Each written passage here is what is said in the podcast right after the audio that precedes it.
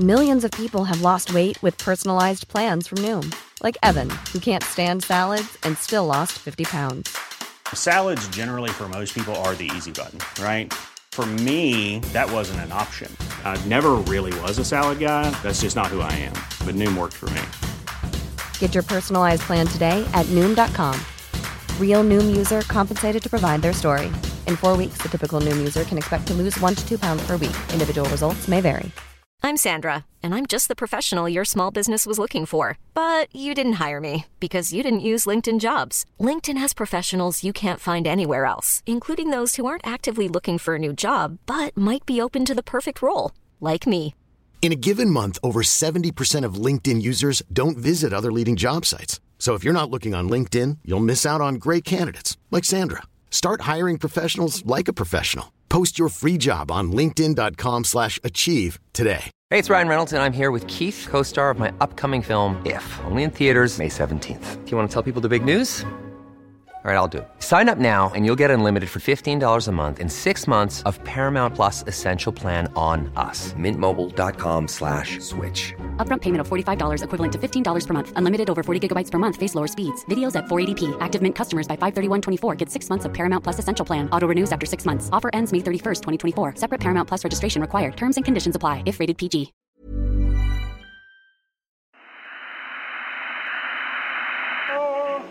Wonder-working power in the precious... Incredible as they seem, are not the results of mass hysteria.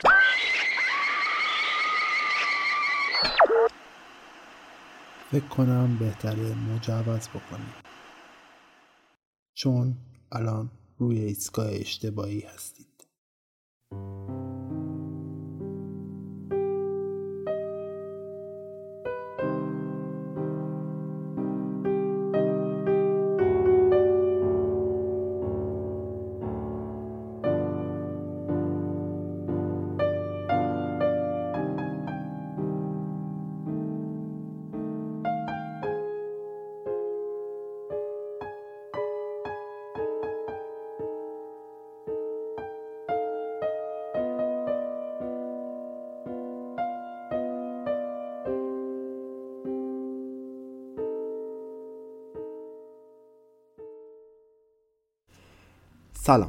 من پوریا هستم و این قسمت ششم رادیو عجیب هست. من در هر قسمت رادیو عجیب براتون یک داستان عجیب رو روایت می‌کنم.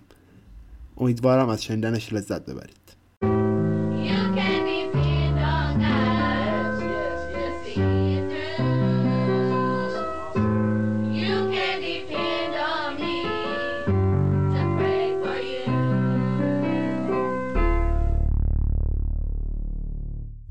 داستانی که قرار من امروز براتون روایت بکنم ربط پیدا می‌کنه به فردی به اسم جیم جونز. جیم جونز در 1931 در یکی از نواحی روستایی بخش راندولف ایندیانا به دنیا میاد. دقیقا در زمانی به دنیا میاد که مشکلات اقتصادی آمریکا یا دوران رکود اقتصادی بزرگ آمریکا خیلی ها رو بیکار کرده. خانواده جونز هم از این امر مستثنا نیستن و الان بیکارن. برای اینکه بتونن وضعیت بهتری پیدا بکنن مجبور میشن از شهر راندولف ایندیانا نقل مکان کنم به شهر لین در ایندیانا. و تو خونه ساکن میشن که حتی لوله کشی هم نداشته. جونز فرزند اول خانواده است و تنها فرزند خانواده هم محسوب میشه. و یه بچه معمولیه توی خانواده معمولی. خانوادهش برای اینکه بتونن وضعیت مالی خودشون رو در ثبات نگه دارن مجبورن دو شیف کار بکنن هم پدر هم مادر. جین برای همین همیشه تنهاست و اون محبتی رو که لازم داره از سمت خانواده دریافت بکنه رو دریافت نمی‌کنه. تا اینکه مراقبت و نگهداری سپرده میشه به همسایه روبرویشون که یه فرد سیاه پوست معتقد به کلیسا بوده. یه خانوم که همیشه به کلیسا می‌رفته جیم رو هم با خودش می‌بره. جیم تو کلیسا چیزی رو پیدا می‌کنه که تو خانوادهش نمی‌تونه پیدا بکنه یعنی محبت از دست رفتش. وقتی تو کلیساست به قول خودش می‌تونه اون محبتی رو که تو خانوادهش نتونسته پیدا بکنه رو پیدا بکنه. و همین جونز رو تبدیل می‌کنه به یادم متدین.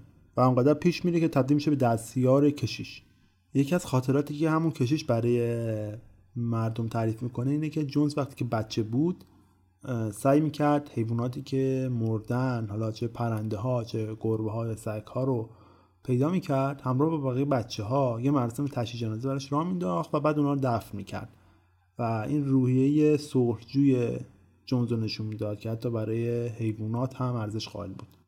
جونز وقتی بزرگتر میشه و به دوران جوانی خودش می‌رسه کم کم اعتقادات خودش رو از دست میده و شروع می‌کنه به اعتقاد آوردن به شخصیت مثل استالین، کارل مارکس، ماو، ماتما گاندی و آدولف هیتلر. شروع می‌کنه به خوندن کتابا، مقالات و چیزهای مرتبط به این افراد. کم کم ضعفا و نقاط قوت اینا رو می‌فهمه و خودش هم کم کم به یه شخص چپگرای سوسیالیست یا بهتر بگیم کمونیست نزدیک میشه. از سال 1951 جونز شروع می‌کنه به شرکت تو جلسات و همایش های حزب کمونیست آمریکا که تو ایندیاناپولیس آمریکا برگزار می‌شد این جلسات. و تو چندین راهپیمایی و همایش این حزب شرکت می‌کنه و حتی تو چندین مورد هم توسط پلیس فدرال دستگیر میشه که یه موردش هم همراه با مادرش بوده. یه مقدار که میگذره حزب کمونیست آمریکا شروع می‌کنه انتقاد از برخی از سیاست های استالین. جونز می‌بینه که ایدئولوژی که الان این افراد دارن با ایدئولوژی که اون داره همخونی نداره. برای همین از حزب می‌زنه بیرون و حزب ترک می‌کنه. اگر دقت بکنید دو تا اتفاق مهم تا الان برای جونز افتاده. اتفاق اول تو دوره بچگیشه. زمانی که بچه بود تو کلیسا بزرگ میشه و تبدیل میشه به یه آدم دیندار. بعدش دین رو رها می‌کنه و تبدیل میشه به آدم سیاسی که وابسته است به جریان سوسیالیست و سعی می‌کنه خودش رو کمونیست بدونه و طرفدار مارکسه. بعد اونا رها می‌کنه و حالا تصمیم می‌گیره یک چیزی رو خلق بکنه ما بین این دو. چون وقتی که عضو کلیسا بود می‌دید که کلیسا با استفاده از اعتقادات مردم و انجام یک سری مراسم خرافی که معروف هم به شفا بخشی که الان هم هنوز که هنوز توی جامعه آمریکایی وجود داره و بیشتر جامعه مسیحی هم ازش تاثیر می‌گیرن برخوش جذب سرمایه می‌کنن.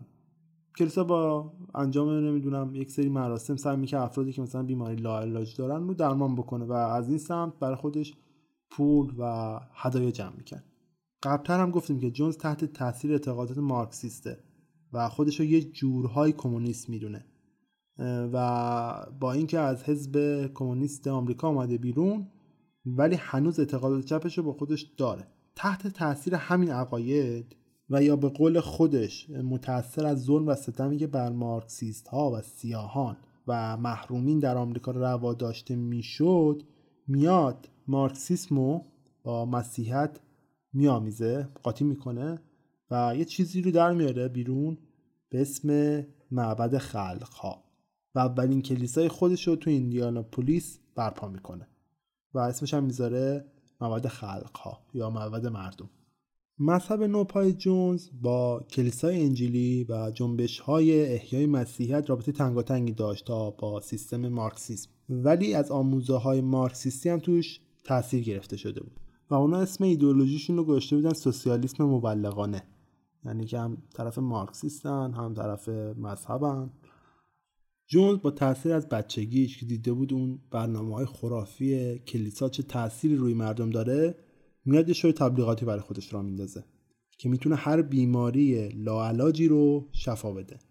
اون برنامه درمان معجزه آسای خودش رو جوری پیش می‌بره که می‌تونه انگاره که هر فردی رو درمان می‌کنه حالا هر بیماری داشته باشه. و انقدر این برنامه باب میشه اون سالها در آمریکا که در هر کدوم از جلساتی که این برگزار می‌کرده جمعیت حدود 110 هزار نفر حضور پیدا می‌کردن. تاثیر جونز روی جماعت آمریکایی اینقدر زیاد بود که حتی کشیش هایی که وابسته بودن به مذهب مثل پروتستان یا کاتولیک بودن هم به جمعیت مواد خلق ها میپیوندن. تو فوریه سال 1960 جونز پاشو فراتر می‌ذاره و یک کمپین غذای مجانی برای فقرا راه میندازه. که بتونن تو سرمای زمستون لباس و مکان گرم برای خودشون پیدا بکنن. این کمپین تا سالها ادامه پیدا می‌کنه و باعث میشه که کلی آدم بیان زیر پوشش مواد خلقها قرار بگیرن. و جزو پروژه هایی هم بوده که توسط خود جونز و همسرش رهبری می‌شده. تا اینجای داستان جونز یه آدم خوب تا حدودی جلوه داره می‌کنه. اوایل تو دوره بچگیش سعی می‌کرده یه آدم دیندار باشه حتی برای پرنده ها و سگ ها و گربه ها مراسم تدفین می‌گرفته. بعد میاد میره سیاسی میشه. اعتقادات چپ پیدا می‌کنه. ولی زیاد نمی‌تونه با اونا بسازه. ازش میاد بیرون و میاد مذهب خودش یا کلیسای خودش راه میندازه. با اینکه تو مواردی سعی می‌کنه جیب مردم رو بزنه ولی تو مواردی دیگه ای به فکر فقرا و آدمایی که محتاجن هست و براشون سرپناه و غذا آماده می‌کنه. در کل تا الان جز آدم بدی جلوه نمی‌کنه. و خیلی از آدما فکر می‌کنن جیم جونز تبدیل شده به مسیحای موعود اون زمان. ولی واقعیت امر اینه که تو دهه 60 و اوایل دهه 70 ما شاهد سری اتفاقات مهم توی آمریکا هستیم. دلیل اول اینه که ما اوج نجات پرستی آمریکایی و اون زمان شاهد هستیم. داستانهایی مثل روزا پارکس یا مارتین لوتر کینگ و کسایی که برای برابری و آزادی برابری نژادی توی آمریکا دارن می جنگن دوران اوجشون اون زمانه. یعنی اصلی ترین زمانی که دارن اعتراضات, اعتراضات شکل گرفته تو آمریکا نسبت به نابرابری های نژادی تو همین دورانه. دلیل دوم هم جنگ ویتنامه. جنگ ویتنام وقتی تو آمریکا شکل می‌گیره جامعه آمریکایی رو تا حدودی از هویت توهین می‌کنه. و عواقبی که جنگ ویتنام داره باعث انشقاق در جامعه آمریکایی میشه. حالا ما توی جامعه هستیم که نجات پرستی تو اوج خودشه. از طرف دیگه مردم به خاطر جنگ ویتنام دچار سردرگمی و بیهویتی شدن. حالا یه فردی به نام جیم جونز پیدا شده که داره حرفهایی رو می‌زنه که دردهای اونهاست. داره راههایی رو میره که راه علاج اونهاست. برای همین آدم ها میان پشت جیم جونز صف می‌کشن و جونز رو مسیحای موعود خودشون می‌بینن. این دلیل اصلی که جونز شروع می‌کنه به پرابال گرفتن تو آمریکا و دلیل اصلی که طرفدار پیدا می‌کنه اینه.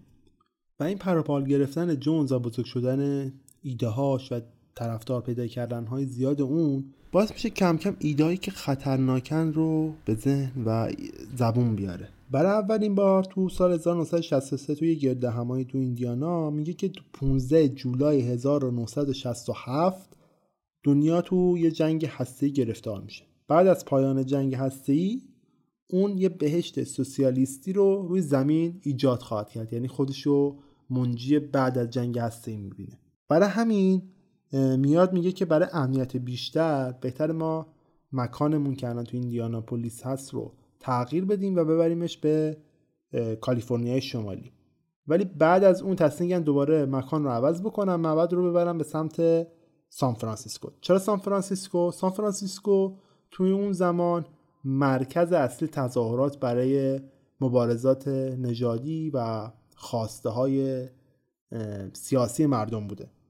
و جونز برای این معبد رو به اونجا می‌بره که در مرکز این اعتراضات قرار بگیره. تو همون سال جونز میاد بازی تغییرات دیگه تو معبدش ایجاد می‌کنه. آموزه های مسیحیت رو به طور کامل از معبدش حذف می‌کنه و بیشتر به آموزه های مارکسیستی و کمونیستی رو میاره. و این راهکاری میشه برای انتقاد کردن از آمریکا و آموزه های دینی تو آمریکا. میاد میگه زندگی آمریکایی خیلی فرق داره با آموزه های مسیحیت حقیقی و مسیح حقیقی مسیح کمونیستیه. به قدری پیش میره که حتی تو سخنرانیهاش نقل قولهای از مارکسیسم میاره و به اسم مسیح جا می‌زنه. و حتی یک جاهایی هم میگه که مسیح واقعی همون مارکس بوده نه مسیحی که چند صد سال پیش ظهور کرده. یا به موارد دیگه میگه که مسیحا تو وجود مارکس ساده شده. یه در حد پاش انقدر فراتر می‌زنه و در کل میگه که مسیحیت واقعی همون کمونیست بودن و سوسیالیست بودنه. یه چیز خوبی دیگه که سان فرانسیسکو برای جونز داشت این بود که اون می‌تونست با یه جامعه خیلی بزرگتری در ارتباط باشه. عضوگیری معبد خلقها وقتی که شروع شد یه جمعیت چند صد نفر را شامل می‌شد. ولی امروزه جمعیت ثابت و کسایی که ثبت نام کردن و به عنوان لیست شده حساب میشن سه هزار نفر عددی کمی نیست سه هزار نفر که عمدتا هم سیاهان و فقیران. یعنی شما فرض کنید بین سیاهان و فقیران یکی از پایگاه های اصلی رو داری.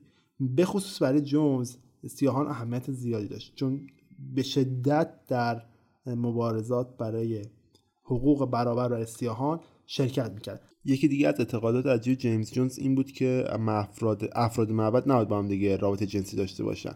و می‌گفت اگه می‌خوایم بچه دار بشید برید سراغ بچه های یتیم و اونا رو به سرپرستی قبول بکنید. خود جونز و همسرش 11 بچه رو به سرپرستی قبول می‌کنن که 5 تای اونو کره ما بقیه سیاه پوستن یا نژادهای دیگن اونم درست تو جامعه ای که خشونت نژادی خیلی زیاده و تبعیض نژادی خیلی زیاده. یا از طرف دیگه که آمریکا تو جنگ با کره است و خب شما رفتی بچه های کره ای رو به سرپرستی قبول کردی که الان دشمن آمریکا محسوب میشن. همه اینا باعث میشه که سیاه پوستا بیشتر پشت سر جونز جمع بشن. حدود 70 تا 80 درصد پیروای فرقه جونز هم سیاه پوستن. جونز برای اینکه بتونه نیروی جدید جذب کنه میاد یه سری کارناوال های تبلیغاتی رو تو سر سر کالیفرنیا برگزار می‌کنه که هزینه تبلیغاتی سر به فلک می‌کشه. در کنار اون فرقه جونز برای یه سری برنامه درمانی کمپینی درمانی که دارن تو فقط تو لس آنجلس 15 تا 25 هزار دلار هزینه می‌کنن برای هر فرد. و این رقم تو سان فرانسیسکو به 8000 تا 12 هزار دلار می‌رسه که واقعا رقم کمی نیست. کلیسای جونز داره رقم بسیار بالایی رو هزینه تبلیغات و جذب نیروی جدید می‌کنه. در کنار اون جونز در روز سی هزار تا پنجاه هزار نامه تبلیغاتی رو برای افرادی که در یکی از نشست های کلیسا شرکت کردن میفرسته. مبد خلقها برای دوران الان نیست که ما بگیم دو دوران خیلی خفنی هستیم و هزینه هایی که الان داریم میگیم به نظر ما زیاد هم نباشه. به خاطر کمپین های تبلیغاتی که مثلا الان وجود داره برای احزاب و آدم های سیاسی.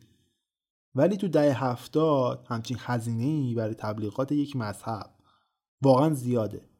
خود فرقه میگه که ما بیشتر درآمدم از فروش روغنهای شفابخش لباسها عکسهای جیمز جونز و غیر است. ولی واقعیت ام بیشتر درآمد جیمز جونز یا فرقه نامعلومه. معلوم نیست از کجا میاد.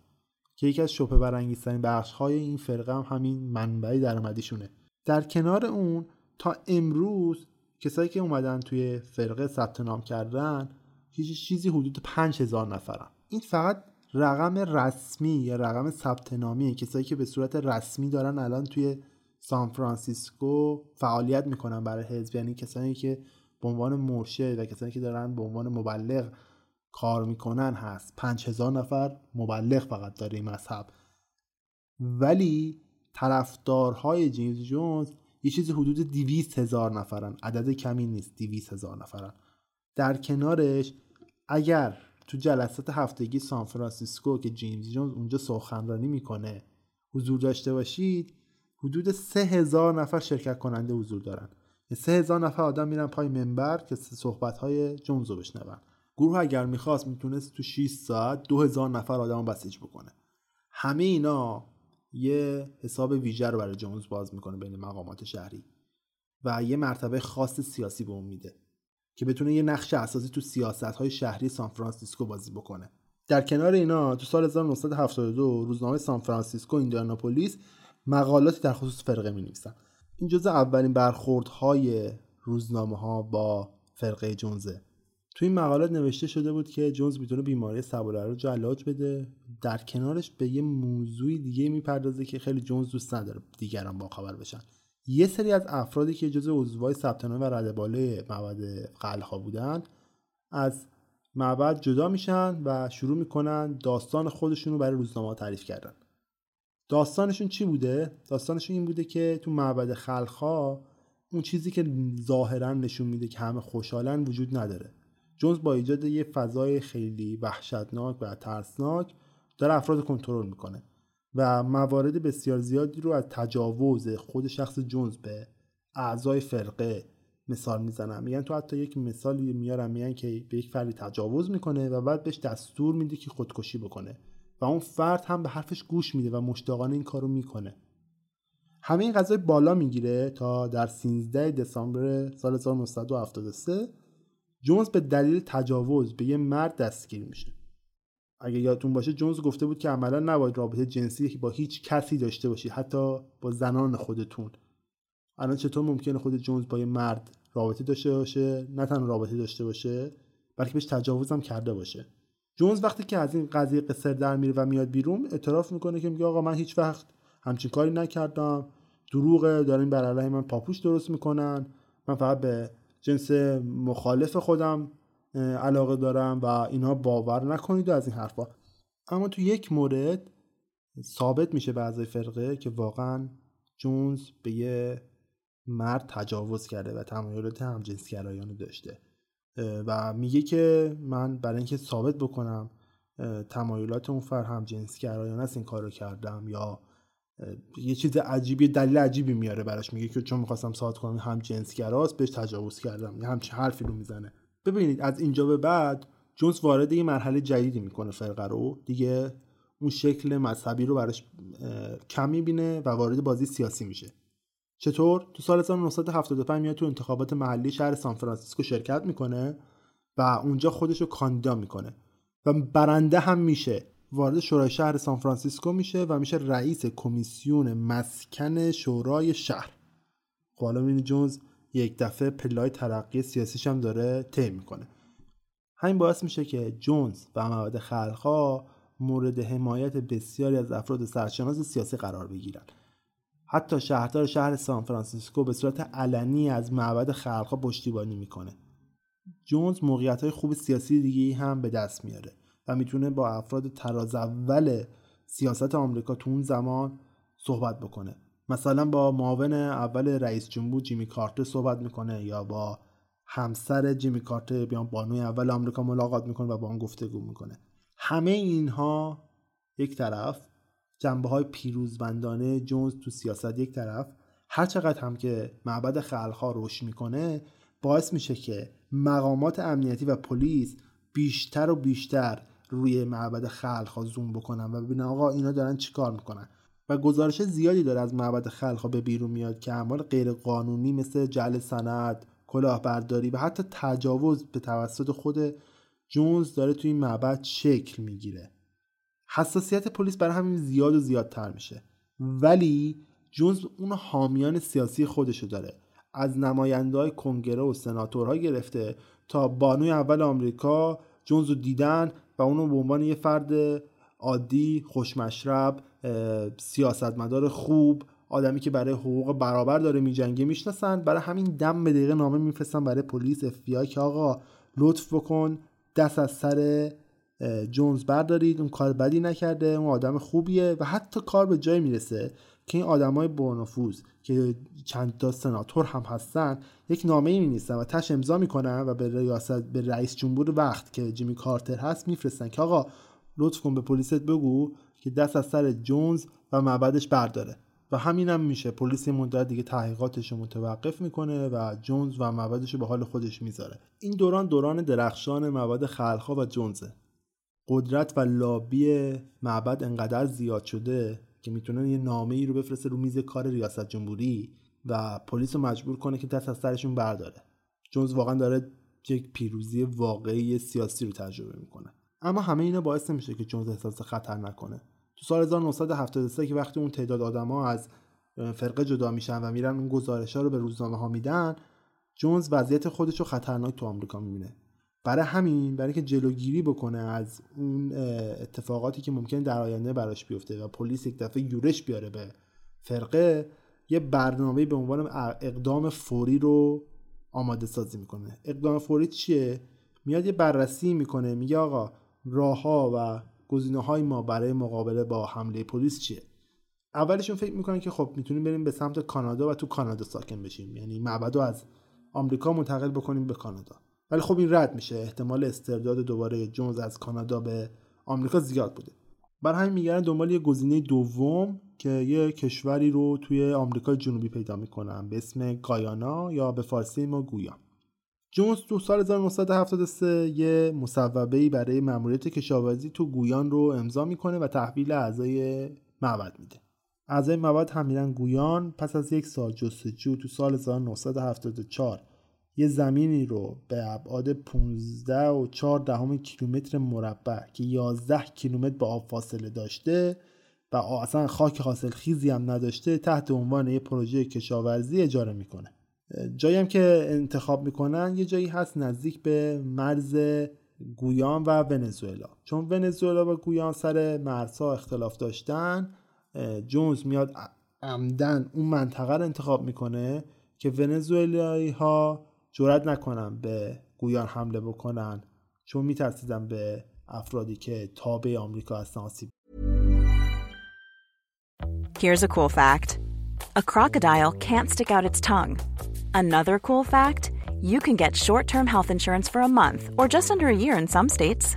United Healthcare short term insurance plans are designed for people who are between jobs, coming off their parents' plan, or turning a side hustle into a full time gig. Underwritten by Golden Rule Insurance Company, they offer flexible, budget friendly coverage with access to a nationwide network of doctors and hospitals. Get more cool facts about United Healthcare short term plans at uh1.com. Many of us have those stubborn pounds that seem impossible to lose, no matter how good we eat or how hard we work out. My solution is PlushCare. PlushCare is a leading telehealth provider with doctors who are there for you day and night to partner with you in your weight loss journey. They can prescribe FDA-approved weight loss medications like Wagovi and Zepbound for those who qualify. Plus, they accept most insurance plans. To get started, visit plushcare.com slash weight loss. That's plushcare.com slash weight loss. بزنن تا سال 1977 کسایی که توی مزرعه بودن بیش از 50 نفر نمی شدن یعنی کلا جای خالی از سکنه ای بوده و کلا هم فکر نمی‌کنن کسی بره اونجا اسم اون محدودی هم که اجاری کرده بودن می‌ذارن جونز تاون شهر جونز اما چرا گویان رو انتخاب می‌کنن.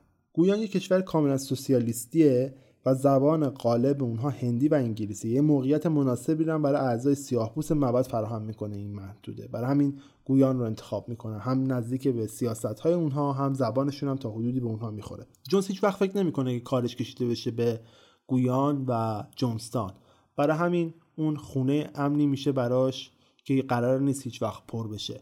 اما از سال 1977 ورق برمیگرده برای جونز. تو اون سال مارسی همسر جونز میره جلوی روزنامه نگاران نیویورک تایمز و یک اعتراف عجیب می‌کنه. اعتراف می‌کنه که جونز عملا هیچ اعتقادی به مسیحیت، انجیل و مذهب نداره و کاملا یک مارکسیسته و از مذهب برای پیشبرد اهداف خودش استفاده می‌کنه. میگه که جونز از 18 سالگی عاشق ما بوده و تمام ایده هاش رو از ما برداشته. مارسی میگه که جونز باور داره به اینکه مارکسیست تنها راه در برابر مشکلات اجتماعی و تنها چیزی که می‌تونه مردم رو به حرکت در بیاره مذهبه و با هم چف کردن این دوتا با هم دیگه ارتباط دادن این دوتا باعث میشه که مردم بتونن در برابر مشکلات بیستن. این مسابقه اولین ضربه رو به پیکره معبد خلخا می‌زنه.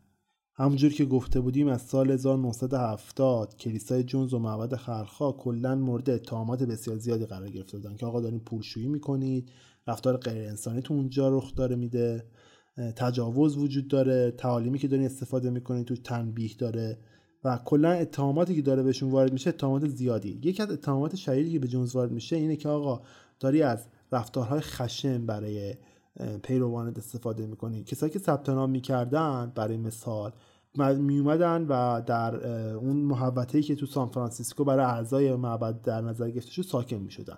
برای اینکه بتونن ایمان اونها رو نسبت به جونز و اون چیزی که جونز میگه بسنجن با اونا رفتار خشنی می‌کردن. چه کاری می‌کردن؟ میمدن یک دفعه اونا رو از خواب بیدار می‌کردن. بهشون یک مایعی می‌دادن که معلوم سم یا سم نیست. و مجبور می‌کردن اونها اینو بخورن.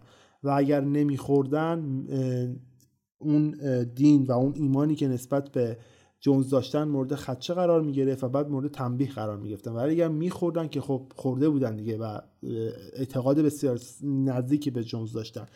همه اینها باعث میشه که جونز و مواد خلخا مورد اتهامات قرار بگیرن. به خصوص که می‌گفتن که این تنبیهات برای کودکان هم انجام می‌شده.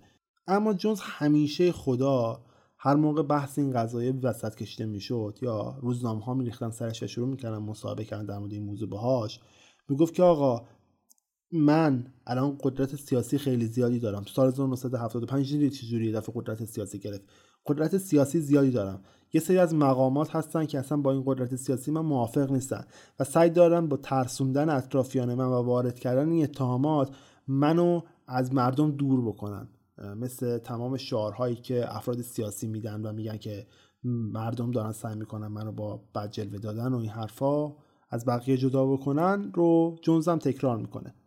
اما این قضایه انقدر بالا می‌گیره که دیگه جونز واقعا راه حلی برای خودش نمی‌بینه و جونستان یا همون خونه امنی که قرار بود هیچ وقت ازش استفاده نشه تبدیل میشه به یکی از راه های اصلی اون. جونز شروع می‌کنه رفته رفته ایده رفتن به جونستان یا گویان رو تو ذهن طرفداراش گذاشتن.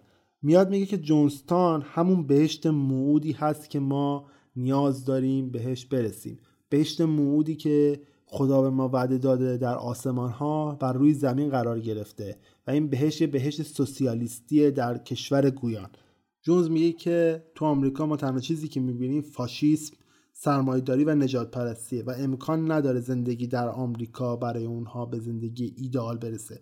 برای همین برای اینکه بتونن به زندگی ایدئال برسن با زندگی ایدئال خودشون در یک کشور دیگه بسازن. و جامعه آمریکایی قریب الوقوع در حال سقوطه. شعارهایی که ما خیلی وقتها داریم از صدا سیمای خودمون هم میشنویم. و می‌گفت ما باید به گویان بریم و تو اونجا کنترل قانون رو بر دست بگیریم و کشور خودمون رو بسازیم. در هر صورت فشار تحقیقات پلیس و رسانه ها انقدر زیاد میشه تو سال 1977 که عملا جونز به سطوح میاد و دیگه هیچ راه حلی برای خودش نمیده سال 1977 تمام طرفدارای خودش تو سان فرانسیسکو جمع می‌کنه و توی سخنرانی پا رو فراتر می‌ذاره و عنوان می‌کنه که دیگه آمریکا جای موندن برای ما نیست. ما باید به سرزمین موعود خودمون مهاجرت بکنیم. سرزمین موعود خودمون در گویان.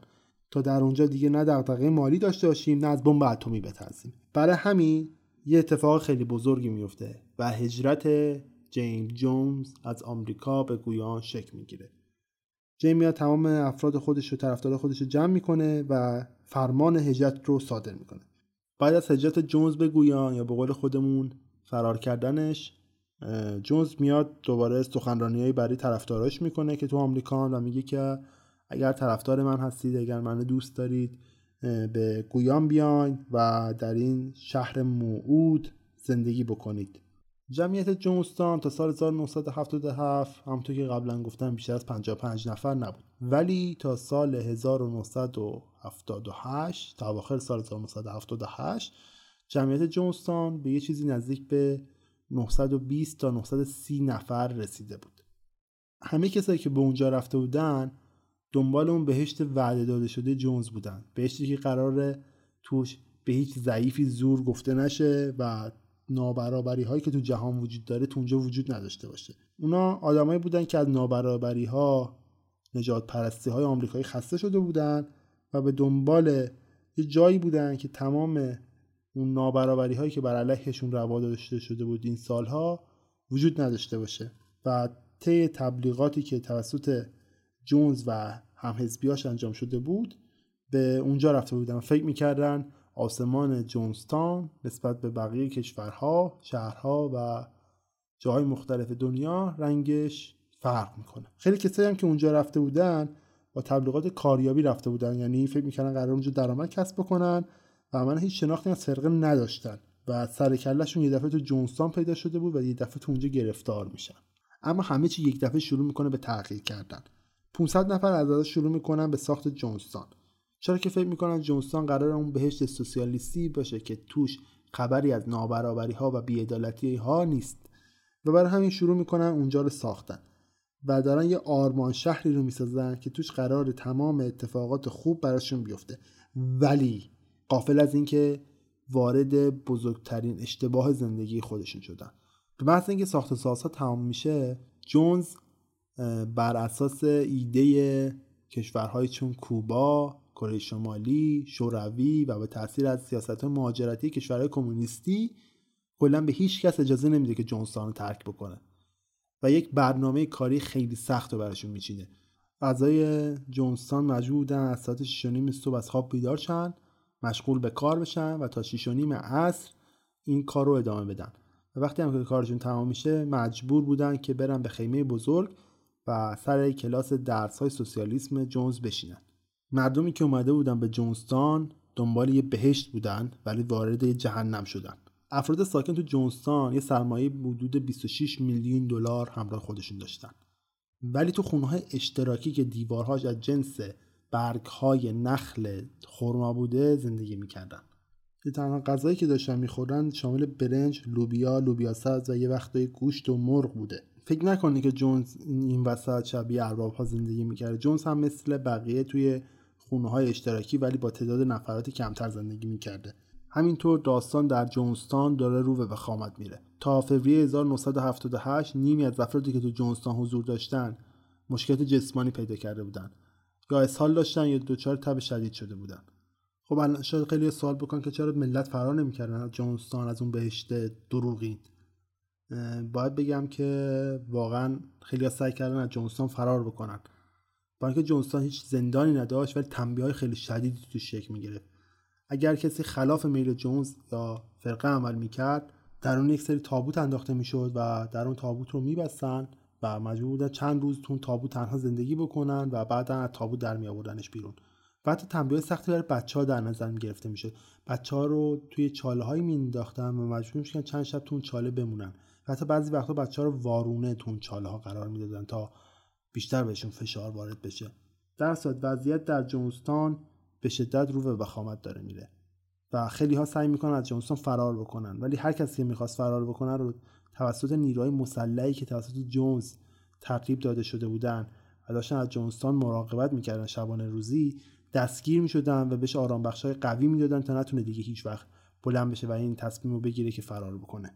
جونز برای اینکه بتونه ذهن طرفدارهاش رو از این اتفاقاتی که داره تو جونزتان میفته دور بکنه همیشه می‌گفت که آژانس های اطلاعاتی و سازمان سیاه داره به طور مکرر برای ما توطئه میچینن تا ما رو نابود بکنن و به قول معروف با ساختن دشمنهای فرضی و ترساندن طرفدارها سعی کرد اونا رو کنترل بکنه. یکی از برنامه هایی که جونز داشت همیشه هر شب برگزار می‌کرد تو پایان ساعت کاری این بود که آقا یه چیزی به نام شبهای سفید رو برگزار می‌کرد. چهار تا گزینه میذاش برای طرفدارهاش. که اگر یه روزی به قول خودش خبرنگارا یا نیروهای آمریکایی رسیدن اونجا اونها در برابر اون انجام بدن. گزینه اول این بود که سعی بکنن به روسیه فرار بکنن. دوم به جنگل فرار بکنن. سوم تو جونستان بمونن و در برابر نیروهایی که بهشون حمله می‌کنه مبارزه بکنن و شهر خودشون رو حفظ بکنن. و گزینه چهارم خودکشی دست جمعی بوده. همیشه تو تمام رگگیری هایی که تو این مدت تو جونستان در شبهای سفید برگزار میشه یک گزینه بیشتر از همه رأی میاره. و اونم عجیب ترین گزینه بین این هاست یعنی خودکشی دست جمعی. و همیشه با تعداد بالا این رأی میاره. وقتی که جونز و طرفداراش ماجرت می‌کنن به گویان و جونستان خیلی از افرادی که تو معبد خلخا بودن شروع می‌کنن به گزارش دادن در مورد اتفاقاتی که توی معبد افتاده.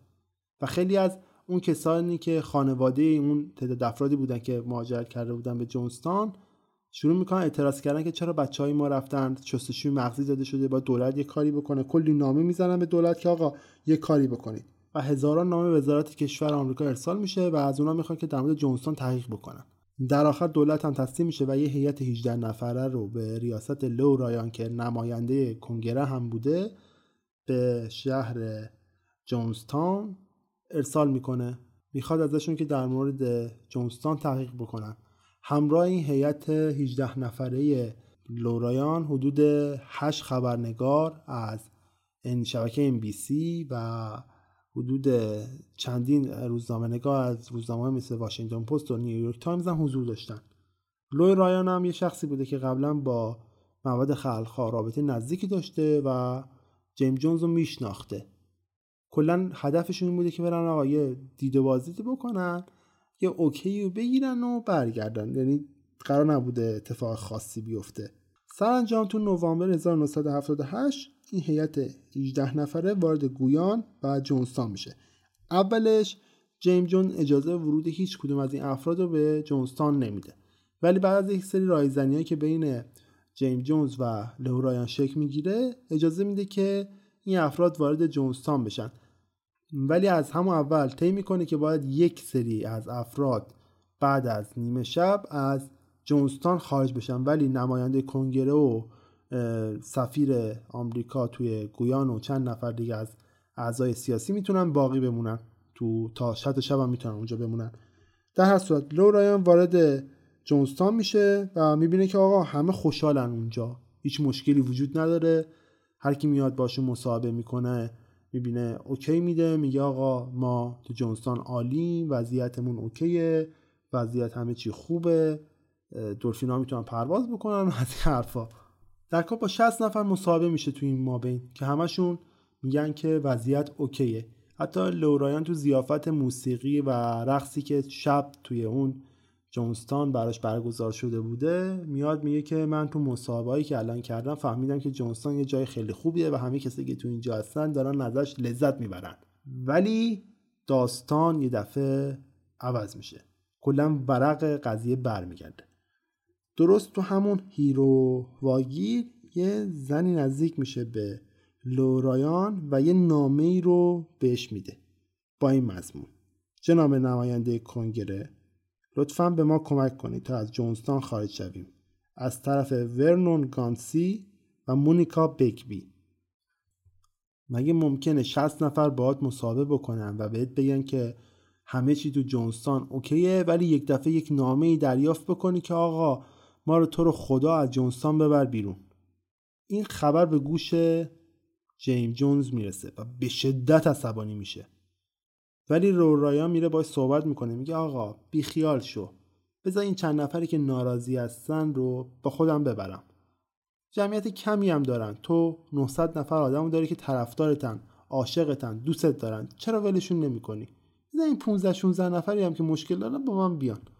بعد از صحبت هایی که بین جونز و لورایان رد و بدل میشه در آخر قبول می‌کنه میگه اوکی باش بیا این 15 16 نفر رو با خودت ببر فردا ظهر این 15 16 نفر همراه با باقی مونده اون هیئت سوار یه ماشینی میشن که برن دوباره به سمت فرودگاه که از فرودگاه برن دوباره به آمریکا. ولی تو راه یه اتفاق خیلی عجیبی میفته این هم اضافه کنم که بین اون 15 16 نفر یکی از اون افراد جاسوس جیمز جونز بوده. وقتی این افراد سعی می‌کنن به فرودگاه برگردن تو مسیر یک دفعه با یک مشکل و یک اتفاق عجیب روبرو میشن. یک دفعه در وسط راه یک سری نیروی مسلح جلوشون رو می‌گیرن و شروع می‌کنن بهشون شلیک کردن. لو رایان سه خبرنگار و چند نفر از همراهان اونها درجا میمیرن و تمام 15 16 نفری هم که همراه اونها بودن کشته میشن. اون نیروهای مسلح کی بودن. همون نیروهای مسلحی بودن که جیم جونز برای محافظت از جونستان استفاده می‌کرد ازشون. چرا اون باید این کارو می‌کرد؟ چون فکر می‌کرد بر خیانت شده. برای جونز معبد و افراد معبد بیشتر از یک سری اسم و یک سری هم حزبی یک سری هم ایده بودن. برای اونها خانواده بودن. و اگر کسی در خانواده به اون خیانت می‌کرد ترجیح می‌داد اونها بمیرن. و از طرف دیگه جونز نمی‌خواست هیچ اطلاعاتی از جونستان به بیرون و به دنیا مخابره بشه و می‌خواست تمام اتفاقاتی که در جونستان میفته برای همیشه زیر خاک بمونه. اما بزرگترین اتفاقی که ممکن بود تو جونستان رخ بده در حال رخ دادنه. درست و حصر همون روز یعنی در 18 نوامبر 1978 تو جونستان بزرگترین و یکی از فجیح ترین اتفاقات تا قبل از 11 سپتامبر رخ میده. جیم جونز تمام اون 900 نفر آدمی که تو اونجا زندگی می‌کنن رو جمع می‌کنه دور خودش. و طی سخنرانی 44 دقیقه‌ای که آخرین مکالمات جونستان هست براشون سخنرانی می‌کنه. بهشون میگه اگر نمی‌ذارید در آرامش زندگی کنیم بذارید در آرامش بمیریم. و از اونجا به بعد دستور به خودکشی دست جمعی میده. اگر فایل 44 دقیقه رو گوش بدید تو این سخنرانی چند نفر بلند میشن و میگن خب چرا به جای اینکه ما خودکشی کنیم به سمت شوروی فرار نکنیم؟ ولی جونز میگه که دیگه خیلی دیر شده و ممکن نیست که ما بتونیم به سمت روسیه و شوروی فرار بکنیم. برای همین دستور به خودکشی میده. مرحله خودکشی هم به این شکل بوده که سیانور رو با مقداری شراب قاطی می‌کردن و بعد با گفتن به یاری خداوند سیانور رو سر میکشیدن. و خودکشی می‌کردن و تو همون فایل 44 دقیقه گوش بدید جونز میگه که این حرکت یه حرکت انقلابی خواهد بود. اگر یادتون باشه گفتم که توی مذهب معبد خلخا خودکشی کردن یه امر عادی بوده. خیلی ها به دستور جیم جونز خودکشی کرده بودن تا الان. سیانور بین اعضا پخش میشه و ازشون اول می‌خوان که به بچه هاشون سیانور رو بدن. و بعد از اینکه بچه ها مردن خودشون سیانور رو بخورن. جونز تو آخرین صحبتاش تو اون فایل 44 دقیقه میگه که بدون من زندگی هیچ معنی ندارد. من بهترین دوستی هستم که تا به امروز داشته اید. در نهایت یکی از فاجعه آمیزترین اتفاقات تاریخ آمریکا تا قبل از 11 سپتامبر رخ میده. 918 نفر که شامل 276 کودک می شدن تحت تاثیر گفته های جونز دست به خودکشی می‌زنن. اما همه خودکشی نمی‌کنن. یه سری تصمیم می‌گیرن فرار بکنن. ولی جوخه آتش جونز هم اونها رو بی نصیب نمی‌ذاره و هر کسی که سعی می‌کنه فرار بکنه رو با شلیک گلوله از پا در میاره. در مجموع فقط شش نفر می‌تونن از محلکه جونستان فرار بکنن. یک نفر که ادعا می‌کنه مشکل شنوایی داره و اتفاقات رو نشنیده با قانع کردن نگهبان از اونجا فرار می‌کنه. یک نفر خودش رو به جنگل میرسونه با هر مکافاتی که هست. یک نفر خودش رو به مردن می‌زنه و روی اجساد میفته یکی دیگه در یه گوشه دیگه قایم میشه. و تنها افرادی که تونستن از جونستان فرار بکنن همین پنج نفر بودن. خود جونز هم با شلیک گلوله خودکشی می‌کنه. هرچند معلوم نیست که خودش شلیک کرده یا یکی از طرفداراش اونو کشته. در هر صورت چیزی که مشخصه جیم جونز هیچ وقت سم رو مصرف نمی‌کنه. اما در آخر 918 نفر به خاص و اراده یک نفر میمیرن. تو طول تاریخ بارها بوده که از این اتفاقها افتاده باشه. وقتی گروهی از مردم با یه دشمن مشترک یا یه مشکلی روبرو میشن دنبال یه فرق قدرتمندی میگردن که بتونه اونها رهبری بکنه. انتخاب ها اینجوری شکل می‌گیرن که این افراد می‌تونن با قدرت ایمان و دانش خودشون آسیب ها رو از مردم دور بکنن و امنیت رو برای اونها بر مقام بیارن. ولی بیشتر اوقات اون آسیب ها اون ترس ها واقعی نیست. اون افرادی که به عنوان رهبر انتخاب میشن ذاتا انسان های زیرکی هستن و با هیلگری ترس رو در ذهن طرفدارها در ذهن مردم میکارن. و اونها گسترش میدن و از درخت ترسی که در ذهن مردم کاشتن تخمش کاشتن میوش رو می‌کنن و رهبر اون مردم میشن. برای مثال تلاش نازی ها بر از بین بردن یهودیا و یا تلاش چینی ها برای از بین بردن افراد باهوش در زمان انقلاب فرهنگی ما و از جمله چنین اوهام سیاسی هستن. یکی از دلایل دیگه که باعث شکگیری چنین اتفاقی میشه دست جمعی بودن این اتفاقه. شما اگر اون فایل 44 دقیقه ای که از جونز منتشر شده رو گوش بدید می‌بینید وقتی جونز داره صحبت می‌کنه در مورد خودکشی کردن ادهی هستن که بلند میشن اعتراض می‌کنن. ولی جمعیتی که در اطراف اون هستن سعی می‌کنن اونو ساکت کنن و اون فرد میشینه و دیگه حرف نمی‌زنه. در کنار اون جونز وقتی در مورد خودکشی کردن صحبت می‌کنه خیلی از افراد در تایید حرف اون دست می‌زنن که این تاثیر رو رو افراد دیگه می‌ذاره که جونز داره حرف درست رو می‌زنه. به این اتفاق میگن پدیده واگرایی گروهی. برای مثال اگر شما در یک تظاهرات باشید و اصلا دلتون نخواد شعار بدید وقتی می‌بینید اطرافیان شما یک صدا دارن یک شعار رو تکرار می‌کنن ناخداگاه شما هم شروع می‌کنید به شعار دادن. یا یک مثال ساده تر شما در یک مدرسه هستید در یک کلاس درس نشستید یک دفعه یک دانش آموز تشتش میشه و می‌خواد بره آب بخوره.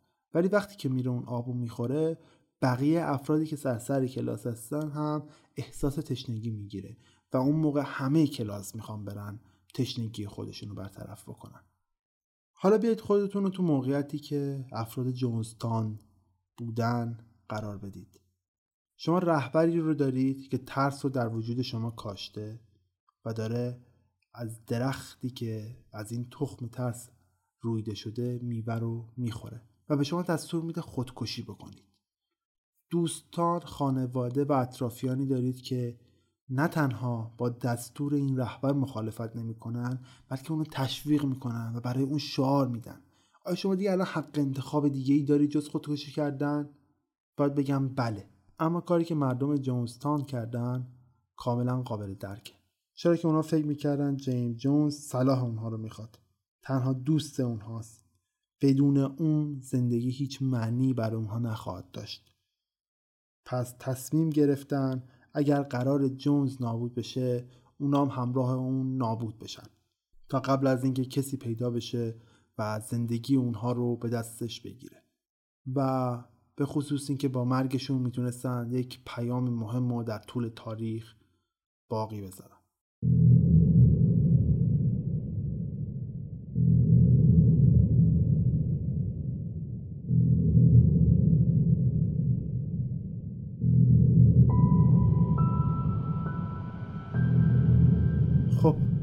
پایان قسمت ششم رادیو عجایب بود. راستش من این قسمت رو خیلی دوست دارم. و ازشم لذت می‌برم. یکی از غمگین ترین قسمت ها هم از برای من حداقل. امیدوارم ازش لذت برده باشید و اینکه من از جنبه معرفی جونستان جیم جونز و تا حدودی فرقه معبد خلقها به این موضوع پرداختم. هرچند میشه توری توته معبد خلقها و حتی به طور کامل معرفی خود جیم جونز هم به این داستان اضافه کرد که من نکردم. حالا بعدا احتمالا به مرور که کارم گسترده بشه بیام و بهش بپردازم. اگر دوست دارید در مورد مارکسیست اطلاعات بیشتری به دست بیارید پیشنهاد میدم پادکست دموکراسی در کار رو گوش بدید. یکی سری اپیزود سلسله واری دارن اپیزود سریالی دارن برای مارکس ایده های مارکس که می‌تونید اونها رو گوش بدید و کلی ایده ازش بتونید بگیرید و اگر هم دوست دارید اطلاعات بیشتری در مورد مارکسیست و ایده های مارکسیستی و کمونیستی داشته باشید. کتاب زیاد هست براش به خصوص کتاب های فارسی ترجمه شده هم زیاده تو ایران. می‌تونید اونها رو بخونید. من هم چند تا منبع براتون معرفی می‌کنم که می‌تونید اونها رو بخونید. منابعی هم که از این اپیزود استفاده شده توشون منابعی هم که برای این اپیزود استفاده شده توشون دیگه من اینا رو ادیت نمی‌کنم تو پوقای اینجامو ادیت برای استفاده شده بود برای این اپیزودم. می‌تونید توی برنامه تو کانال تلگرام ببینید استفاده بکنید از اونها اگر قرار قسمت ششم من در بشنوید پیشنهاد می‌کنم از اپای پادکست استفاده بکنید. من در همه اپای پادگیر حضور دارم. می‌تونید رادیو عجایب رو سرچ بکنید و منو تو اونجا پیدا بکنید. اگر در تلگرام میشنوید منو اپیزود ششم با کمی تاخیر نسبت به بقیه اپ ها قرار می‌گیره توش. پادکست من در تلگرام با ایدی رادیو واندر پیدا میشه که به جای اوی واندر باید از صفر استفاده بکنید. همچنین در توییتر هم با همین یوزر فعالیت می‌کنم و به جای او از همون صفر استفاده بکنید. یا هم می‌تونید رادیو عجایب رو سرچ بکنید که من رو باز می‌تونید پیدا بکنید. دیگه اگر کامنت یا نظری دارید خوشحال میشم که بذارید برای بنده و نظرات و صحبت های شما باعث میشه که من بتونم تو کارم بهتر بشم. ممنون که منو شنیدید. شب و روز برای شما خوش. به قول خودم خدا نگهدار.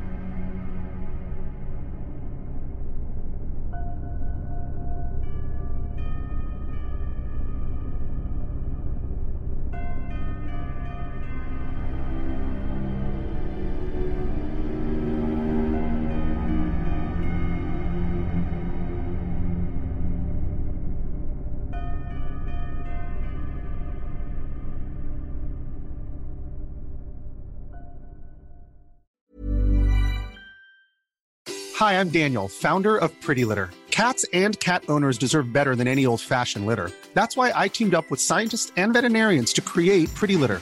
Its innovative crystal formula has superior odor control and weighs up to 80% less than clay litter. Pretty Litter even monitors health by changing colors to help detect early signs of potential illness. It's the world's smartest kitty litter. Go to prettylitter.com and use code ACAST for 20% off your first order and a free cat toy. Terms and conditions apply. See site for details. Hey, it's Paige DeSorbo from Giggly Squad. High quality fashion without the price tag? Say hello to Quince. I'm snagging high end essentials like cozy cashmere sweaters, sleek leather jackets, fine jewelry, and so much more. With Quince being 50 to 80% less than similar brands. And they partner with factories that prioritize safe, ethical, and responsible manufacturing. I love that. Luxury quality within reach. Go to quince.com slash style to get free shipping and 365 day returns on your next order. Quince.com slash style.